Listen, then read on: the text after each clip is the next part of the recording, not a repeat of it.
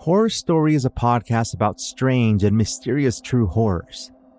My name is Edwin Covarrubias, host and producer of Horror Story. In the show, I have an episode called There's a Stranger in Your Walls, and it's about a woman that moved out of her home because she thought it was being haunted. But the truth happened to be even scarier than the ghosts. Other stories dive deep into the supernatural, like the one of the most infamous cases of real ghosts, called The Haunting in San Pedro. But if you're into mysteries, learn about the pilot who disappeared in the sky. All of these and more are available on Horror Story right now, with more episodes coming out every single week. You can search for the podcast by typing in Horror Story on your podcast app right now. The show is the one with the yellow letters. I'll see you over there on Horror Story.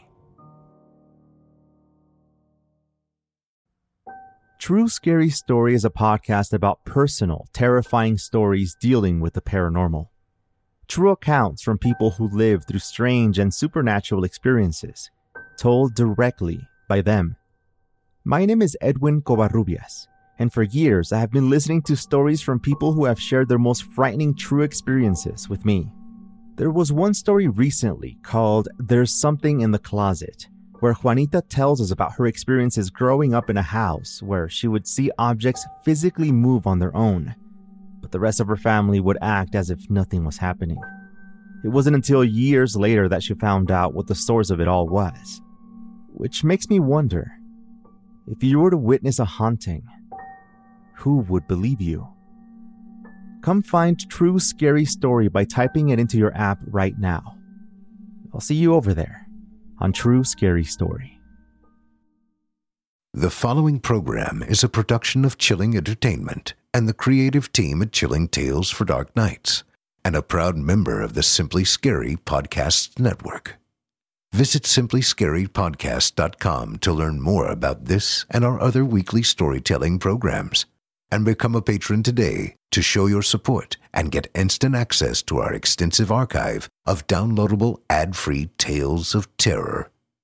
Thank you for listening, and enjoy the show.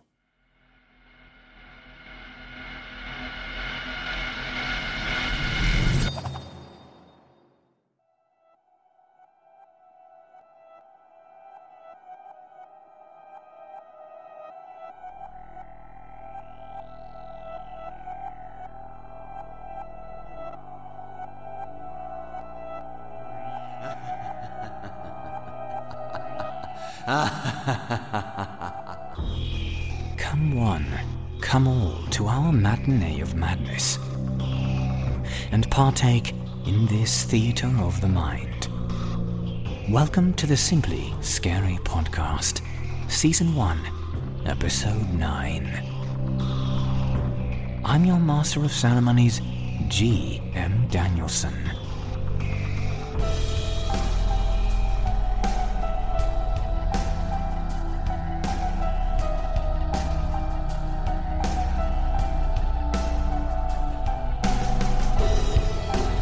Thank you for joining us for this episode. We will take you along with us as we venture into the darkest reaches of our concrete and steel society. Many people have found interesting surprises hidden for generations in old buildings.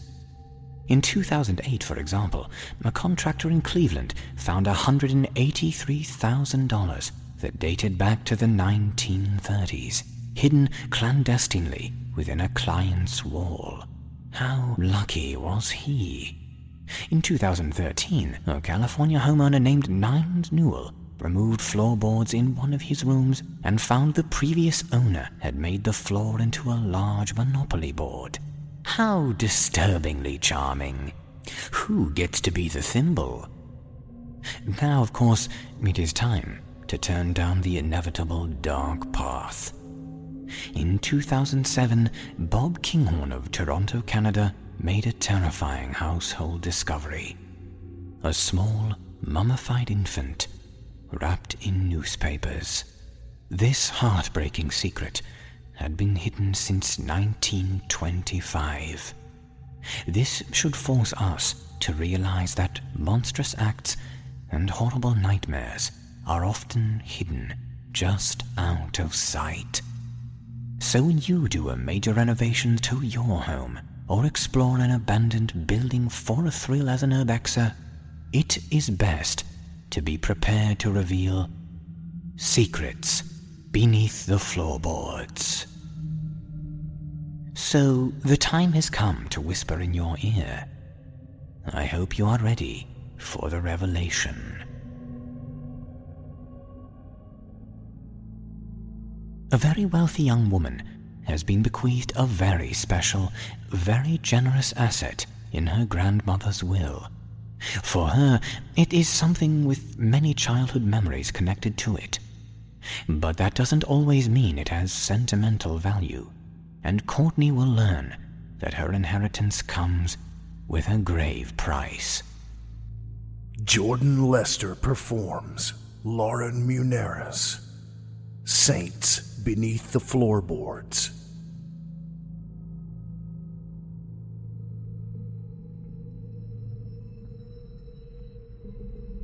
I recently acquired my late grandmother's home. She had always promised she'd give it to me, but no one in my family had ever taken it seriously. So they were baffled when, upon the reading of her will, I was bequeathed, among other things, her three-story Victorian. A few of my relatives were quite jealous of this.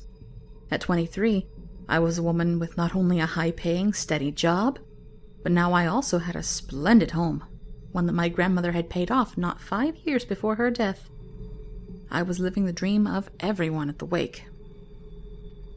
Yet it was all I could do not to chew my nails off when I first got the news. It may have come as a surprise to the rest of the family, but my grandmother and I knew the reason why she'd left the house to me. I was the only one she had told. I'm the only one who knows about the saints beneath the floorboards. My first and only interaction with saints had been over a decade ago, when I was ten. My mother had driven me down to spend the weekend with Grandma, and I'd brought the family dog Sherbert along. Grandma's house was an hour from ours, and somewhat isolated. Her nearest neighbors were about half a mile away, close enough that I could see a house in the distance when I stood next to the mailbox, but far enough away that there wasn't much chance of a noise reaching them. Grandma's house was bordered by a small sea of trees on either side, creating a natural fence. The driveway was dirt, and I remember feeling excited as my mother drove closer and closer to what I had dubbed the castle. Though most children find the Victorian style creepy, Grandma's house was a wonderland to me. It was so big that every visit was an adventure, searching to find new rooms and corners. That particular trip, I had been eager to find an entrance to the attic that wasn't crisscrossed with boards and nailed shut. Barely waiting for the car to stop, I threw open the door of the van and ran across the front yard. I jumped up the blue-painted wooden steps, racing around the wraparound porch. I opened the back door, knowing it would be unlocked, and let the screen slam behind me. My grandmother, faithfully working in the kitchen, turned and smiled at me. "You always know just where I am," she chuckled, kneeling down. "Grandma!" I shrieked joyously, running into her arms. "Cookies, right? Cookies?" "Of course," Grandma said, leaning back and patting my shoulders. "Lemon sugar cookies. Your favorite. And a nice way to welcome summer." "Courtney!" my mother sighed from the back door, entering the kitchen. Sherbert followed behind her, trotting over to my side. "You shouldn't run ahead. It's dangerous. This house is very old." "Ridiculous," my grandmother scoffed. "I've kept it in good repair. It'll be standing another hundred years at this rate." "Regardless," my mother insisted, "she should be more careful. She's been getting into trouble lately." "Mom," I protested, sidling up next to Grandma. "What, you thought you could escape it here?" my mother asked, smiling a little. "It isn't ladylike to be breaking into abandoned houses with your friends." "We're exploring," I said. "You make it sound so bad." "I'd say that a bit of trouble is good for a young one," my grandmother said, pulling me into a one-armed hug. "You worry too much, Clarissa." My mother rolled her eyes. "I should have expected as much." Well, I'll go get her sleeping things. Try not to lose sight of her, Mom. Don't worry, Grandma assured her. We'll be as close as peas in a pod. I grinned up at my grandmother, already tasting the warm sugar cookies she prepared. My usual trips consisted of us playing games and Grandma telling stories, as well as gardening and baking. We would go on walks through the fields of flowers that made up her backyard, with Grandma dressed in the clothes of other cultures. Having traveled the world for over a decade, there were still some knickknacks, paintings, and souvenirs that Grandma hadn't gotten around to telling me about. Each visit was brimming with a taste of the world I hadn't yet seen. But, like I said, it was on this particular trip that I didn't go anywhere foreign or tropical. I went into the dark and listened to my grandmother tell a very different kind of story.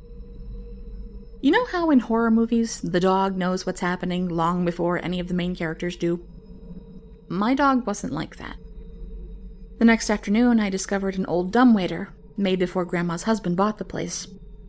The Victorian used to belong to a couple of rich sisters, who had people wait on them. Grandma had explained the history of the place to me on my last visit, saying that the dumbwaiters, hidden behind fake panels of walling, went either up or down. She'd encouraged me to find them, and tell her which way they went. I was delighted to discover my first dumbwaiter in the parlor. It was on the second floor, relatively near the attic.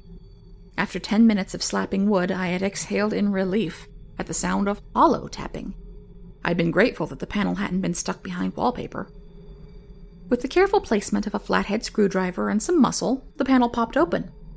I coughed the musty smell, waving away the dust as I judged the hole. It wasn't big enough for much more than a dinner platter and a glass of wine. There wasn't a chance of me fitting in there. But one border collie puppy? That was certainly doable. I had been hopeful that Sherbert, despite his size, would be able to knock the panel out from wherever he ended up and give me an idea of the space. I hoped he would end up in the attic and I'd figure out a way to follow him up there. He'd be my adventuring dog, and I'd play Nancy Drew. He let me lay him down on the rickety dolly, patient and trusting. I gave him half a biscuit for his obedience, and began pulling on the rope of the dumbwaiter. I was disappointed when Sherbert began going down, but kept at it, determined to see the mystery through. He never made a single noise. It took a while for the dumbwaiter to stop, from a kid's perspective. When it finally did, I called out Sherbert's name excitedly, expecting him to bark back. At the silence that followed, I jostled the line of the dumbwaiter, feeling the cable wobble all the way down. This time, I was rewarded with a noise. Hissing, and a skittering sound, like claws. Thinking that Sherbert was dealing with squirrels, I began pulling the dumbwaiter up as fast as I could, assuring him that he was being a good boy. When the dumbwaiter finally reached the top, my heart sank, as Sherbert wasn't wagging his tail at me. He wasn't jumping out of the dumbwaiter, running to get outside into the fresh air. He was perfectly still. I grabbed Sherbert's limp body and pulled him onto the floor, patting him down for injuries and waiting for him to move. Maybe he was just dazed. Maybe the sudden darkness had made it hard for his brain to react and adjust to the reintroduction of light. I started screaming when I realized that my hands were coming away red. Footsteps slammed against the floorboards, overpowering my screams. My grandmother was suddenly kneeling beside me, demanding what was wrong, what had hurt me, whose blood that was. Sherbert! I sobbed, turning numb. I pressed my hands against his coat. Sherbert! A little sigh left Grandma's lips. Later, I would realize it was a sigh of relief. That dumbwaiter goes down, then. She turned her attention to the dog, a mess of bitten-into flesh, fur, and blood. I watched as she pulled the corpse toward her. Grandma? I squeaked. Oh, no, this won't do, Grandma murmured. She dug her fingers into the large holes in Sherbert's body, pulling out chips of black and yellow. She tossed them on the floor with contempt, splattering the floor with flecks of red. Coal and fool's gold, she tisked. That won't do. They don't like dogs. Grandma, we gotta get him to the vet, I screamed, desperate. There's nothing to be done, Grandma said soothingly, pushing my hair back as I cried. The saints took a bite out of him. Saints? I warbled. I wiped my nose and flinched, the smell of iron filling my senses. In the basement, she murmured. They eat things and give you jewels. They ate babies that nobody wanted. Do you know what a miscarriage is? I nodded, confusion masking the fear and loss. M- Missus Daniels had one. They eat those too, Grandma said. They like people, not dogs. I only ever gave them the people that nobody wanted. And they gave me enough gold, silver, and gems to live however I wanted. She paused to stare at the empty cavern of the dumbwaiter, then looked back, eyes shining. If you take care of them, they'll take care of you. I, too, took a moment to look at the dumbwaiter, flinching as Grandma grasped my hand. Keep them a secret, and you'll get the treasure, I heard her whisper. Beneath her words, there was the sound of skittering and hissing. I refused to turn and look her in the eyes. You'll be rich, like me. See the world for yourself. You're a smart young girl who loves an adventure. Not like your mother. I'll leave the saints to you. We ended up agreeing to say that Sherbert had wandered into the meadows and had been eaten by wild animals. The forest around Grandma's house was not unknown for its wolves and bears. Grandma's husband had actually met the very same fate decades earlier. My mother and father accepted the news without question, grieving and reminding me to grieve as well. I had left my tears on the wooden floors, though, beside the blood and gold. On any subsequent visits to Grandma's house, I didn't run to meet her.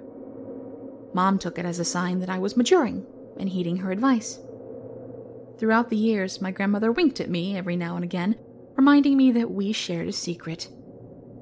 We never spoke of the saints aloud, and I tried to purge them from my memory. But it was hard. Whenever I stared at all the beautiful things in her house, I could just imagine the paintings, teapots, and statues, all streaked with red. The blood of babies, of people that the world didn't want. When I got the news that Grandma had passed, my first instinct was to grab a can of kerosene and light the Victorian from the basement up. Grandma's will was read a day before the viewing.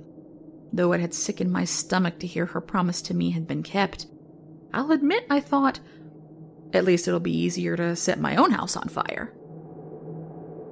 The viewing, held in Grandma's home, seemed a little too well planned to my biased eyes to give me the house and then force me to walk through its halls, mingling with people and imagining myself in such splendor.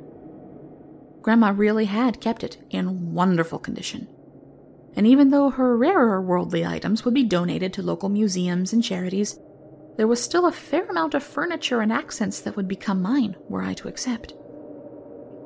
An Easter egg to begin your own personal house of fortune, the woman in the casket had told me one night over cocoa. I never told her that I wanted the saints. I never said that I wanted riches. But I guess something had slipped through. Something that even I hadn't noticed in my own self-reflections over the years. Maybe it was a family trait that had skipped a generation. Maybe it was simple curiosity that inspired me to cut off a few of Grandma's fingers when everyone went to toast her memory in the kitchen. She had ordered her body to be presented in the parlor on the second floor, right beside the false panel. A truly insidious woman my grandmother had been. The dumbwaiter was clean this time.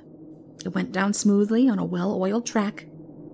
I felt the impact of the dolly hitting the floor and waited. This time, the hissing sounded more like singing, like laughter. I pulled up the dumbwaiter to find that my grandmother's words had been true. They definitely prefer people over dogs. Whatever it is beneath the floorboards in this old Victorian, they certainly make beautiful work of ugly things, like a caterpillar into a butterfly. At the reading of the will, along with the deed, I was given a map of the house. Certain rooms had red X's over them, and there was an accompanying written log of the specific location of each X. My family members had been confused, but I knew a treasure map when I saw one. And I know what false paneling sounds like when I hear it. I have everything I need to be a self-made woman, just like my grandmother had been.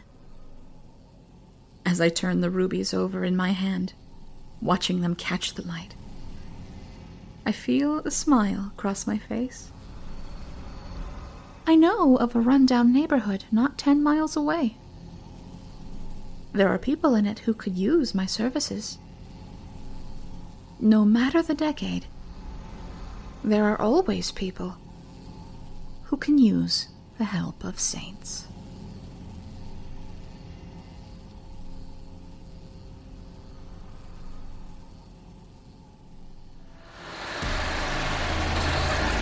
Giving offerings, even sacrificing lives to hide the truth and receive material rewards. Looks like Courtney's grandmother would feel right at home in the swamp and the muck that we are constantly forced to rake when choosing our political representatives, or for that matter our zombified interns. Hmm, go figure. We will take a moment for you to reflect on this. Our next journey will hold plenty of secrets for you.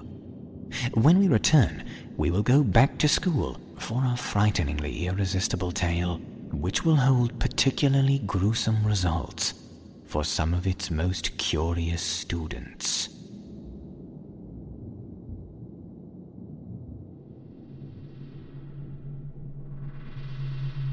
Hello, Simply Scary Podcast listeners. Just a quick note for you. Be sure to look at the About tab on simply scary podcast dot com for information on the performers, authors, and stories that appear on the show.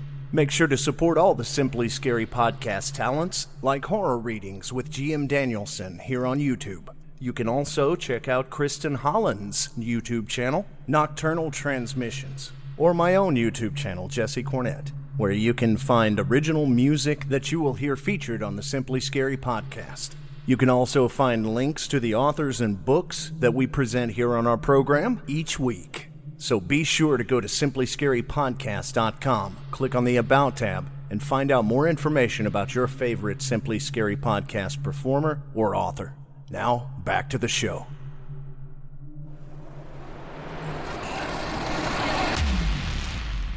Now, class, it is time to begin our lessons. During a fairly typical recess, a student and some friends discuss the curious fates of particularly insubordinate students. Could the unsettling rumor connecting these happenings to the teacher's lounge possibly be true? And even if the rumors are true, students aren't allowed in there. Looks like it's time to expose the foolishness of youth. Nick Goroff performs Michael Guidry's Warwood Elementary.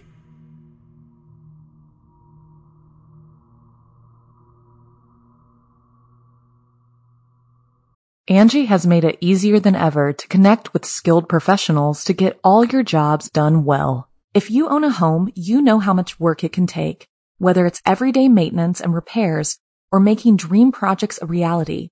It can be hard just to know where to start, but now all you need to do is Angie that and find a skilled local pro who will deliver the quality and expertise you need. Angie has over twenty years of home service experience, and they've combined it with new tools to simplify the whole process. Bring them your project online or with the Angie app, answer a few questions, and Angie can handle the rest from start to finish, or help you compare quotes from multiple pros and connect instantly, which means you can take care of just about any home project in just a few taps. Because when it comes to getting the most out of your home, you can do this when you Angie that. Download the free Angie mobile app today or visit Angie dot com. That's A N G I dot com. I honestly don't know where to begin. I'll start with the basic stuff. My name is Alex. I'm twenty-two years old. From nineteen ninety-nine till two thousand three, I attended a small elementary school in Georgia called Warwood Elementary. It was a private but non-religious school, around maybe three hundred kids total at the time. I was an only child, and my parents were divorced. I never saw my dad after the split, and my mom engaged a new boyfriend, but they never married, just stayed engaged. Anyways, I don't remember my first year at Warwood very clearly, as I was in kindergarten. I made a friend named Tony, and we stuck together up until I moved in two thousand four. I'm not going to waste your time with useless details about my life, though. I'm going to tell you about the weird stuff. First grade, the year two thousand. Tony and I were in Miss Anderson's class. She was in her thirties, had short hair, kind of looked like Jamie Lee Curtis in her later years. She was extraordinarily sweet and compassionate. Parents and students alike loved her. Different grades had different recess times at Warwood. Pre-K through second grade had it at eleven thirty through twelve, and third through fifth had it at twelve through twelve thirty. Our playground was massive, despite our small classes. The main playground island had a slide, a bridge, ladders, monkey bar, and a huge plastic rock dome with little dinosaur bones on the ceiling beneath it. It was the Dino Dome, as we called it. Tony and I would meet up there with Scotty and Phil, our friends from second grade. Both Scotty and Phil had older siblings. Scotty's brother was in fourth grade, and Phil's sister was in fifth. Both had attended Warwood since pre-K. Sometime during my first grade year, I remember a rumor went around about the bad chair, and Scotty was positive that his brother Mark had been sent to it.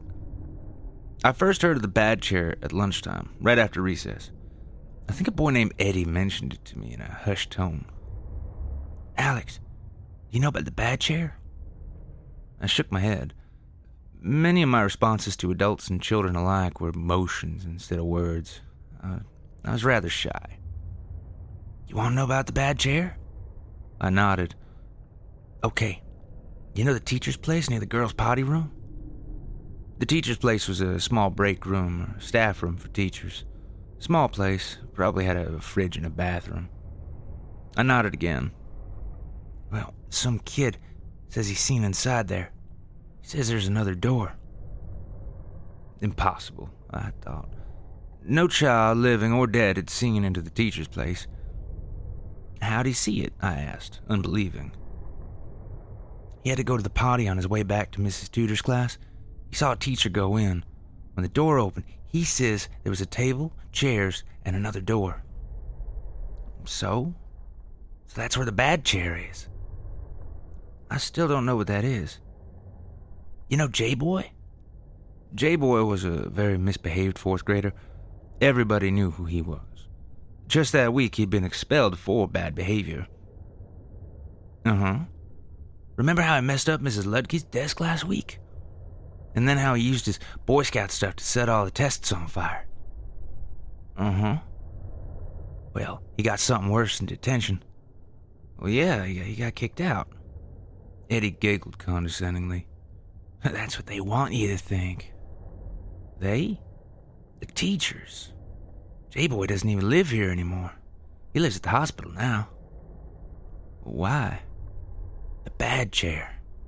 Of course, then lunch was over, leaving me with an undying curiosity about the bad chair. I think that was a Friday. So after the weekend came and went, I met up with my pals in the Dino Dome and asked if they had heard about the bad chair and J-Boy's fate. "Someone told me about that. I think it's a big fat fib," Tony announced, crossing his arms. "Eddie told me a little, but he had to go when he reached the good stuff. What is the bad chair?" Then from the side of the Dino Dome, the bald head of Steve peeked in. Steve was a fifth grader who was really sick and was allowed two recesses. "You guys talking about the bad chair?" It was extremely rare for a fifth grader, even a special one like Steve, to talk with the likes of first graders. We all froze, stunned to have his attention. "You better not let the teachers hear." "Why not?" Phil squeaked. "You might get sent there." Steve scanned the playground and crept inside the Dino Dome. "And who knows what'll happen after that." "What is the bad chair, you guys?" I was quite flustered at this point and just wanted to know what the darn thing was, true or not. "It's beneath the school. You could only get to it through a door in the teacher's lounge." Yeah, the fifth graders called the teacher's place a lounge. Far too fancy for our taste. "And what's it do?" I inquired. "Bad things." "Well, duh." My friends gasped. No one talked to fifth graders like that. Steve, however, didn't seem to care. He once again looked outside of the Dino Dome as if to make sure no teachers were around. "You guys know about J-Boy, right?" "Yeah," we replied simultaneously. "He's a hero. If it weren't for him, none of us would know about the bad chair. It's been here a long time, but he's the first one to escape it." "Escape it?" "Yep. After J-Boy did all that bad stuff, everyone in Ludke's class saw him get sent out to the principal's office. Not really. Ludke took him into the lounge, and whoever was in the lounge took him down the stairs to the room with the bad chair." "How do you know all this?" Tony interrupted, still skeptical. "He told his best friend Finn from my class about it, before he went crazy. He said that the room they took him to was really dark, except for some candles on the floor. In the middle is the bad chair. It's wooden and has a bunch of leather straps that they tied him into. But on the top, where your head goes, there's a skull." "A human skull?" Phil shuddered. Steve frowned. No. No one said anything. "Then what?" I urged. "Then they began." "Began what?" "Dancing." I laughed, thinking this was all a build-up to a big joke. Steve just shook his head. "Not funny dancing. Weird dancing. He said they twisted and bent in impossible ways. He said they were wearing black clothes. They were whispering. He screamed, but no one could hear him. He was too far down." "How'd he get out?" Tony finally looked a little unsettled. "Something went wrong." Steve gulped, almost like he were there himself. "Something joined them." "Hello, boys." Missus Schaunder, the recess attendant, stepped inside the Dino Dome. We all screamed. Missus Schaunder jumped, startled by our cries, then laughed. Steve went pale, paler than usual. "Telling scary stories to the young ones, Stevie?" Missus Schaunder asked. "Yes, ma'am." Schaunder pursed her lips into a smile. "Nothing too dark, I hope." Steve shook his head. None of us looked at her. "Well, only five more minutes until the young ones go back to class. I suppose you'll be out here with the others, Stephen?" "Yes, ma'am," replied Steve almost robotically. "Any more scary stories?" "No, ma'am." "Good. Very good." With that, Missus Schaunder patted one of us on the back and left. Steve looked like he was about to cry and ran out of the Dino Dome. We didn't see him again. The days following our talk with Steve were quiet and seemingly normal. Steve was absent, and most students said that was because of his frequent hospital visits. My friends and I suspected otherwise. Tony, however, raised some good questions regarding the J-Boy situation, though. Why weren't his parents doing anything about this? Surely somebody had told them about all the bad chair rumors. And if other kids had been sent to the bad chair, why didn't they remember? They couldn't have died or vanished, because people would notice the large numbers of disappearances and deaths. As the days passed, we learned more information about the bad chair. Sometimes by kids in our grade, but usually from fourth and fifth graders. Apparently, if the bad chair worked, you didn't remember any of it happening. That was what made the J-Boy thing so important. For the first time, something had gone wrong, and he remembered everything. Plenty of other kids had gone, they just didn't know it. Where the fourth and fifth graders received this intel is still unknown to me. A few months went by, and the talks of the bad chair and J-Boy died down. We were told by Prinzner Ebner that Steve had spent his last months in hospital fighting hard, but had sadly passed away from cancer. Tony concluded that the bad chair was nothing more than a scary story made up by the fifth graders to freak out us younger kids. We just about believed that, until the very last day of our first grade year. Summer was approaching fast, so naturally everyone was very excited. And with the excitement comes shenanigans, so to say. For that last day, our first grade class joined with Miss Ludke's second grade class, and we all had a fun little pizza party. We were playing games, singing songs, telling stories, the usual. Then a second grader named William ran through the classroom door, sobbing. He had left just a few minutes before to use the restroom. All the children looked upset and concerned for our classmate, but Miss Anderson and Miss Ludke just exchanged serious glances. Anderson was the first to approach him. "Will, sweetheart, what's wrong?" William could hardly stand up, and he had sobbed so hard that he had vomited a little bit onto the carpet. The other kids were grossed out by this and upchucked their own pizza slices. Ludke called for assistance in cleanup while Anderson patted Will on the back and urged him to share what had upset him. "Steve! It's Steve!" he finally cried, eyes shut tight. "What?" Miss Anderson tightened her grip on the boy and tried to pull him out into the hall. He shrieked in protest and curled into the fetal position. One of the adults who had been called to the room, the room mom, offered to call his parents. "Wait," said Miss Anderson. "Let's see if he calms down." The room mom looked a tad bothered by the response, but agreed to wait just a few more minutes. Miss Anderson asked William again what had happened. He finally opened his eyes, which seemed to have been shut for the entirety of his presence. Ludke attempted to distract the rest of us in vain. "I saw Steve. I saw Steve," whimpered Will, eyes red and swollen. "Steve who?" Anderson asked, knowing very well which Steve the child meant. "Dead Steve." The room fell silent for Will's sniffles and coughs. Ludke and the other adults escorted us from the classroom while Miss Anderson talked to Will. We all whispered amongst ourselves until we were ordered to remain quiet until our parents arrived. The end of the day had come, and oddly enough, none of us wanted to leave. We needed to know what Will saw. None of us found out, that is, until second grade year started. I haven't much to say about that summer, except that most nights were spent wondering about Will, Steve, and the bad chair. I would ask Tony if he'd heard anything, and he'd ask Phil, who would ask Scotty, but no one had. Day one of second grade, Tony and I met up and started asking around about William, who would now be in third grade with Scotty and Phil. None other than Eddie, the same boy who first told me about the bad chair, provided us with the answers. "William doesn't go to school here anymore. He's being homeschooled, I think." "Why? What happened?" This conversation took place in the few minutes we had before class started. "He said that while he was taking a pee-pee, he heard weird squishy sounds and growling. When he opened up the door, dead Steve was on the ground, wiggling about. Only he wasn't dead. And he wasn't even Steve." "How could Steve not be Steve?" "He was something else, too." "Like what?" "I don't know. No one does. It's all I heard.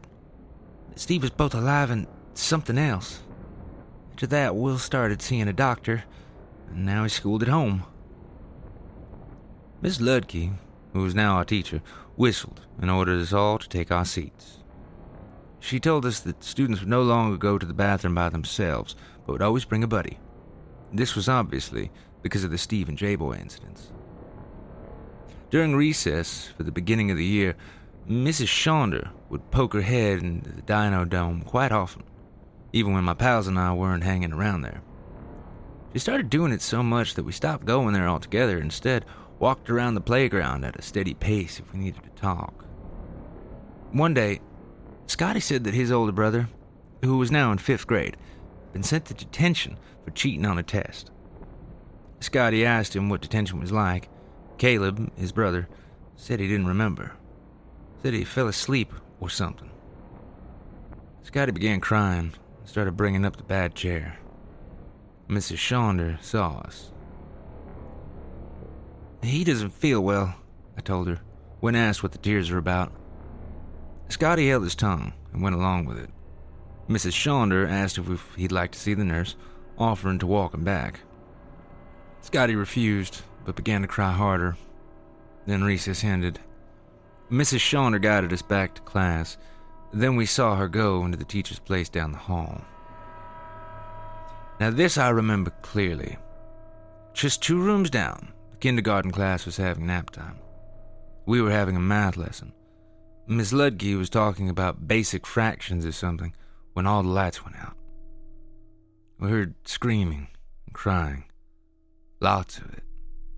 Ludke ran out of the room, leaving us with her assistant named Rachel, who told us to remain calm.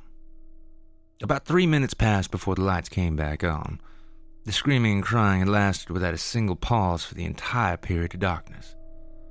When light returned, they ceased almost immediately. It was the kindergartners, Miss Ludke told us.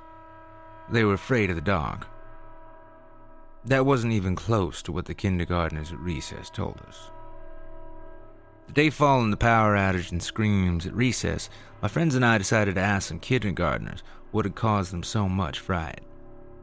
Many kindergartners were not at school that day, but we managed to find a few who all told an extremely similar story. For the sake of readability, I will change the language and grammar they use to be more coherent. The accounts that follow are obviously not how kindergartners talk, but rather how I edited them. All the details are exactly as they said, just touched up. First we asked a blonde girl, I, I don't recall her name. "Before nap time started, Miss Natasha prayed for us." This was already a bizarre thing to hear, as our school was non-religious. Parents had gotten into fits over any mention of religious activity or influence by teachers. "She wasn't praying to God. She was praying to something else. I can't pronounce it. It didn't sound like English. She mentioned Steve, dead Steve, and J-Boy, and it made us feel weird, like tingly, sleepier than we were before. I don't know how long we were asleep before something came." "What came?" The girl started trembling and looked like she was about to cry, but in an instant she calmed down, even smiled a bit. "It was beautiful," she said. "So beautiful." She didn't say much else, but another kindergartner did. "Miss Natasha prayed for us before nap time started. I started feeling odd after she mentioned Steve and J-Boy and something else. I don't know how to say it. It was weird, but I got sleepy real fast.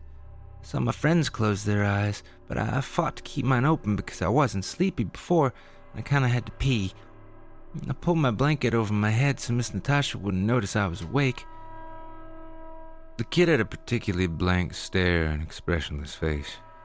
We had found him sitting by the swing set, not doing anything at all. "I heard the classroom door open, and Miss Natasha walked out. I, I could tell, because I heard her heels clicking against the floor. I took off my blanket, and then something joined." "What? What joined?" I snapped, having had the answer taken away last time. "It knew I was awake. It didn't want me to be awake. I shouldn't have been awake." The boy's pace started to increase, and it was hard to catch every word. He was not in a state of panic like the other child, though. "It stood above me, it stood right above me. A heavy weight was on me, but I knew it wasn't touching me. I was scared. I wanted to cry, but I, I didn't. I didn't cry, and I should have been asleep, and..." We couldn't understand any more after that. We talked to one more kindergartner, and his name I remember. His name was Joshua L. He had tennis ball friends. You know the tennis balls they cut open and put on the legs of chairs? Yeah, he took those off and drew eyes on them and talked to them. We saw him do it at recess a lot. Anyway, we talked to him, and every time he said something, he moved the mouths of his tennis ball friends. We were getting ready to sleep when Miss Natasha said a prayer for us. Her God is a funny name, and he cares about dead Steve and Jay. I got all warm and jingly, so I closed my eyes to sleep, and then I slept. And then something came, Tony interjected. Joshua put one of his tennis balls right in Tony's face.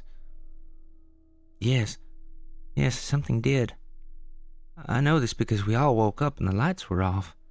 Miss Natasha had left them on. I didn't know where she was. Then we all screamed. All of us. At first we didn't know why. Not even me. I was screaming and I didn't even know why. I screamed until it hurt. I felt like I had to. No teachers came in to check on us, no matter what they said. We were alone with something. It touched all of us, one by one. It knew my name. None of us said anything. Then Joshua said something. It was unpronounceable. And then he smiled, and recess was over. No kindergartners told their parents what had happened. No one else asked, or if they did, they didn't say. Just me, Tony, Scotty, and Phil knew what Josh and the others had said. School continued like normal. For years. Anticlimactic, right? Nope. I don't think things were actually normal, because I found something out just three days ago. My mom told me a story about my second grade year that I didn't remember. She said my friends and I had drawn nasty stuff on our teacher's whiteboard. She said we got sent to detention for that. I don't remember that at all. I know what happened. Only one explanation. We didn't draw stuff on the whiteboard. We didn't get sent to detention. We got sent somewhere else. We took a seat in the bad chair, and whatever happened there worked. All my memories of the rest of second grade and third grade and fourth grade cannot be trusted. I returned to Augusta, Georgia to find Warwood. Instead, I found a different school in this place, which for their sake I will not name. The building, though, was same as Warwood, was refurbished and painted differently. I entered the school and asked the front desk about its history, explaining that I used to attend the school when it was called Warwood. Oh, yes, Warwood. It was renamed after the management change in oh four. Management change? Yes, most of the original staff quit or relocated rather abruptly to many different places. DuPont, Fayetteville, D C, Firebroker, Philly. Hmm, I paused. Was any reconstruction done to the interior? My eyes glanced down the hall where the teacher's lounge had originally been.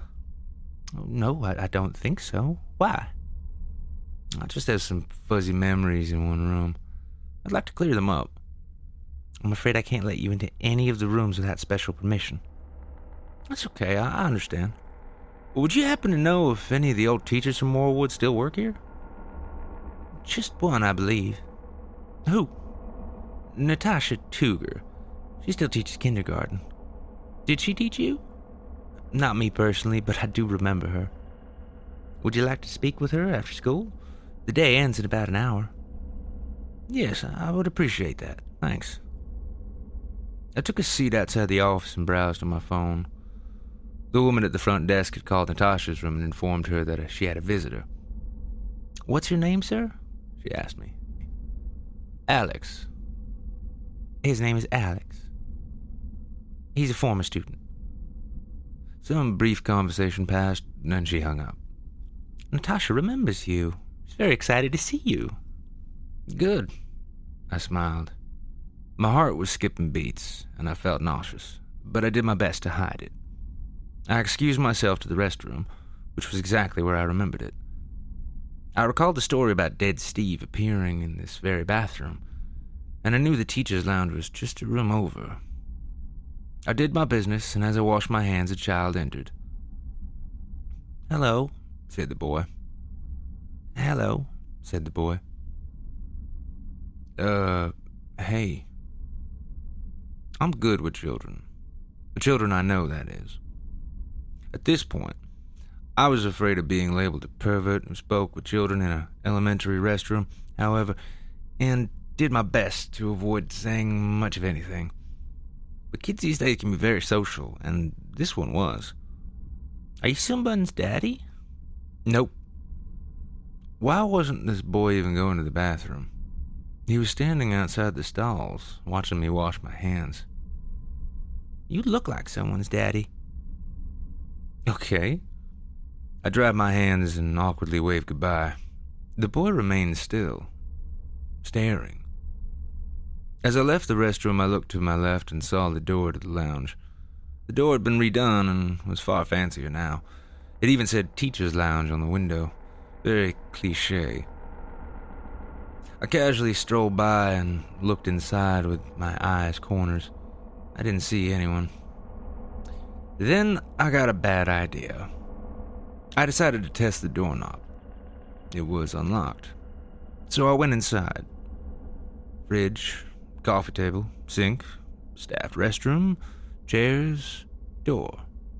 The same door I had seen glimpses of in my time at Warwood. I did a precautionary check behind me, confirming that no teachers were heading inside. Not that I'd be able to avoid them anyhow. Then I returned my attention to the door. It was now or never, I supposed. I approached it with a trembling hand and twisted the doorknob. It creaked open exactly how you'd imagine an old door would. I peered into a dark staircase that descended straight downward. Cold air washed over my face and my head began to throb. I took a step inside and the throbbing grew worse. It did with every step down. There was no light I could see at the bottom. Yet I continued with my phone screen as a guide. The pain in my head stretched down to my spine. My body knew I had been here before, and whatever happened wasn't good. As I reached the bottom of the stairwell, I spotted a light switch on the right with my phone. I flicked it on, not knowing what to expect. Boxes. Lots of boxes. And shelves. No bad chair, no candles. No satanic symbols or skeletons or pictures of children. Despite this, my head and back still ached. Welcome back, Alex. Natasha stood on the bottom step, smiling and dressed in a floral gown. I'm leaving. Out of my way. I did not know how threatening I sounded, though I did try. Open up a box, Alex. I said move. I walked forward with fists balled, but she did not care. She did not even look at me. She looked behind me, her grin wider. What the hell did you do to me in here? I had broken. I had given in and asked. She knew I was afraid. She had leverage. Natasha said the same thing that girl in kindergarten class had said. It was beautiful. So beautiful. Then she pointed to the storage boxes. Take a look. No. Yes, I wanted to. Or at least something inside me wanted to. But I refused. Tony, Scott, Phil, they came back too. Shut up! Natasha moved past me, very gently, as though walking on air. I wanted to burst up the stairs, but something held me back. She knelt down by a rather large box to the right of the room and opened it. It had not been sealed. She stuck her entire left arm inside of it and grunted as she lifted an object out. As soon as I saw it, I fell to my knees. I remembered it, just barely. The skull. Not of a human, and of no animal I had ever seen. I was frozen in place. Pain in my body was now so extreme that I wish I had a way to kill myself. Natasha spoke, but it was unpronounceable. Then she placed the skull on top of my head. In my mind, I saw them all. The teachers dressed in black, the candles, the bonds on my wrists and ankles, the robed ones. The way they moved, the way they bent. Their faces distorted beyond imagination. the shaking of the ground beneath me, the freezing blast of wind from somewhere else. Then they all shrieked and bowed.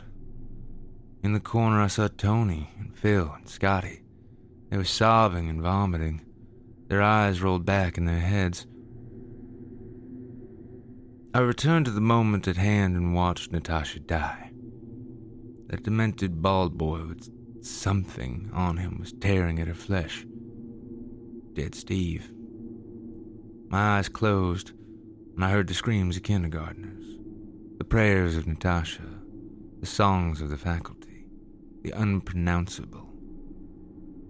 I remembered. All those days at school after I had taken a seat in the bad chair. My throne. The hours spent being worshipped, the plans, the visions, unpronounceable entering children, entering me.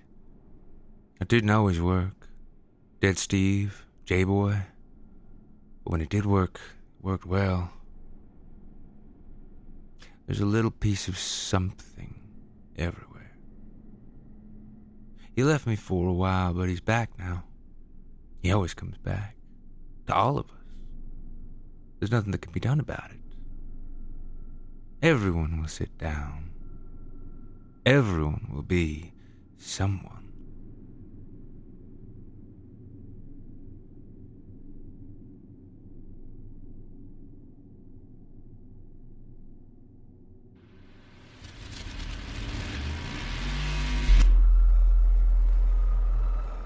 All right, all right, all right, kiddies, quiet down now.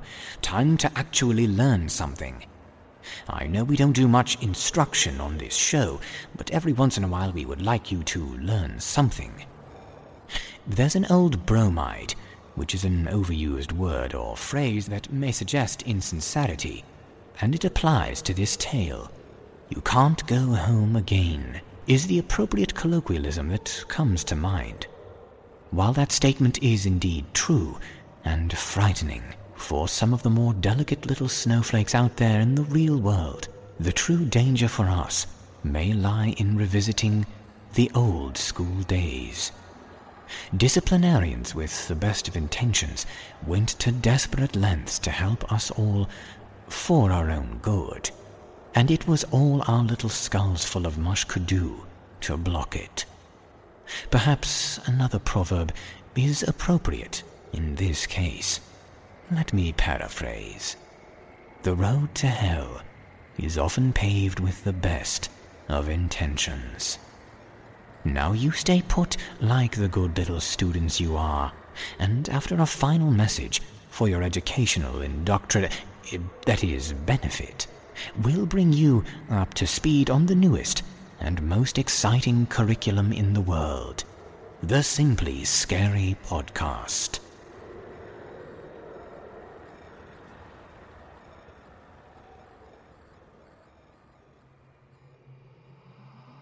Greetings, listeners. It's Jesse Cornett, producer of the Simply Scary Podcast. I wanted to take a minute to remind you to hit that subscribe button below to stay up to date on our show and other Chilling Tales for Dark Nights productions and posts, including news about our newest project, where we are going to bring new stories to life in ghastly animation.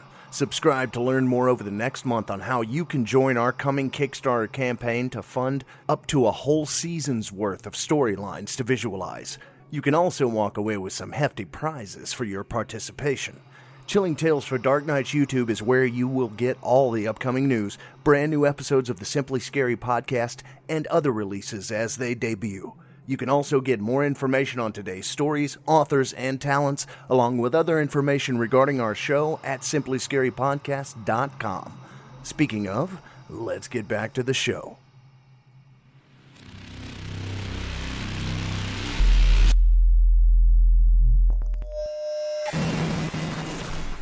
First off, I can barely contain my delight. Your efforts in making the Simply Scary Podcast successful means that we've expanded our shows from once to twice a week. As of last week, we've officially added an additional episode to the roster along with our Tuesday Terror Fest. Now, we'll be coming to you every horrific Thursday as well. It's a good thing that Jesse has multiple personality syndrome, because he'll have his work cut out for him, and he will need the help.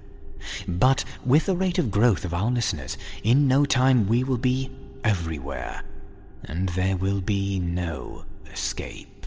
Stay tuned to these announcements for more information, or even better, sign up as a patron today to get instant updates on when episodes are posted, upcoming events, and exciting news. Go to chilling tales for dark nights dot com forward slash tour to become a member today and help us spread the dark around the globe. Take a moment to peruse the About tab at the top of the page on simply scary podcast dot com.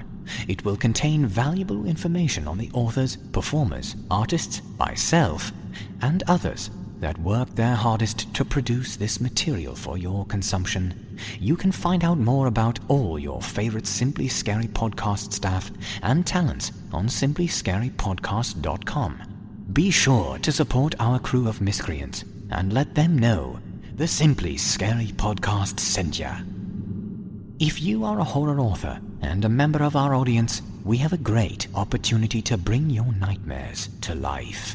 Send us a message to contact at simply scary podcast dot com for a free consultation on how we can work with you to transform your written word into a bloody reality. Figuratively speaking, of course. If you think your story can hack it, visit us at simplyscarypodcast.com forward slash submit a story, and we'll see if your story has what it takes to make us almost too afraid to produce it. Uh, Mister Producer, uh, huh? Could you read back the moments from our last meeting? Oh, uh, yeah, sure. Uh, let's see here. Uh, yada, yada, yada. Uh... Please stop killing me. Uh, blah, blah, blah. Uh, what the hell is that thing? Uh, let's see. The host is chewing on my jugular. Uh, da, da, da. Oh, please, God, no. Uh, et cetera, et cetera. Oh, there you go. Um, thank you. Next on our agenda, remember that for less than you pay the cable company, you can get access to many of our high-quality audio productions in the highest quality possible we can offer. Take the tour at chilling tales for dark nights dot com slash tour, and along with access to other deliciously dreadful delights, you will be helping us produce the kind of audio entertainment you have come to expect from the Simply Scary Podcast and Chilling Tales for Dark Nights. Your support will ensure that we can continue our show, our staff can return to creating full productions, and it will help us expand into the visual, yes, visual medium to horrify you in even more ways. So keep sharing us with everyone you know. And finally, the moment you have all been waiting for, the reading of this week's lucky review on iTunes. For this episode, our winner is Darrow twenty-one. Ooh, what a very excited listener. Darrow twenty-one writes, I came across this podcast when I was looking for more creepypasta stories on YouTube. After listening to the episode, They Are Legion, I had to subscribe to this podcast. The stories are put together well, with a great build-up and excellent timing. The voice acting is amazing and very professional. Normally, I only leave a review when I'm really excited about a podcast content. This time, I'm going to do something I never do. I'm going to donate to keep this podcast up and running. My head's off to you all, and I can't wait for the next episode. Thank you, Darrow twenty-one. Thank you. That was an amazing review, certainly one of the best we have read so far. We'll need you to take a screenshot of your account page with a review and email it to us at contact at simplyscarypodcast.com to claim your spectacularly spooky prize. And let me remind you all that Darrow twenty-one has got it absolutely right. It's you, the listener, who keeps this podcast up and running. Keep sharing and scaring those you love, and even those you are not quite so fond of, just like the presidential election. It's your support that will help us win, and you can't win if you don't get out and vote. So vote for more simple and more scary. It's one choice they can't take away from you. This is G M Danielson, thanking you for joining us for our foray into the frightful tonight. Remember, listeners, if you go digging beneath your floorboards, one of the first things you might learn is just how much room there really is under there, and what a great hiding spot it could be. We will see you next time when we once again show you that there is nothing simple about being scared. Unless, of course, it is the Simply Scary Podcast.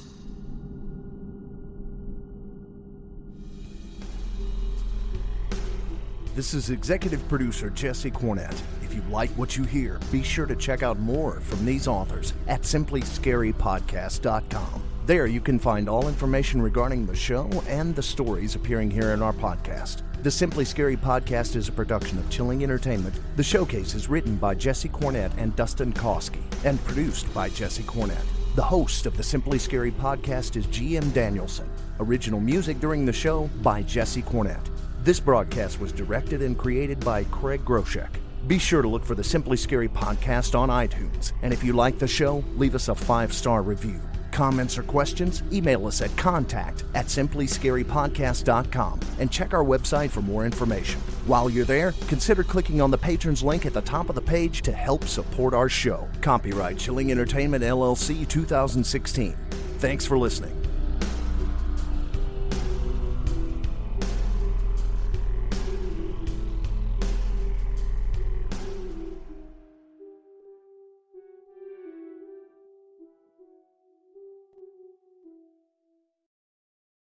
Angie has made it easier than ever to connect with skilled professionals to get all your jobs done well. If you own a home, you know how much work it can take, whether it's everyday maintenance and repairs or making dream projects a reality. It can be hard just to know where to start, but now all you need to do is Angie that and find a skilled local pro who will deliver the quality and expertise you need. Angie has over twenty years of home service experience, and they've combined it with new tools to simplify the whole process.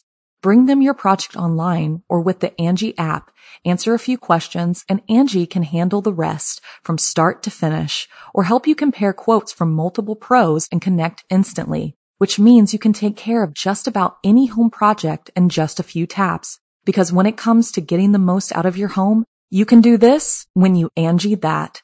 Download the free Angie mobile app today or visit Angie dot com. That's A N G I dot com.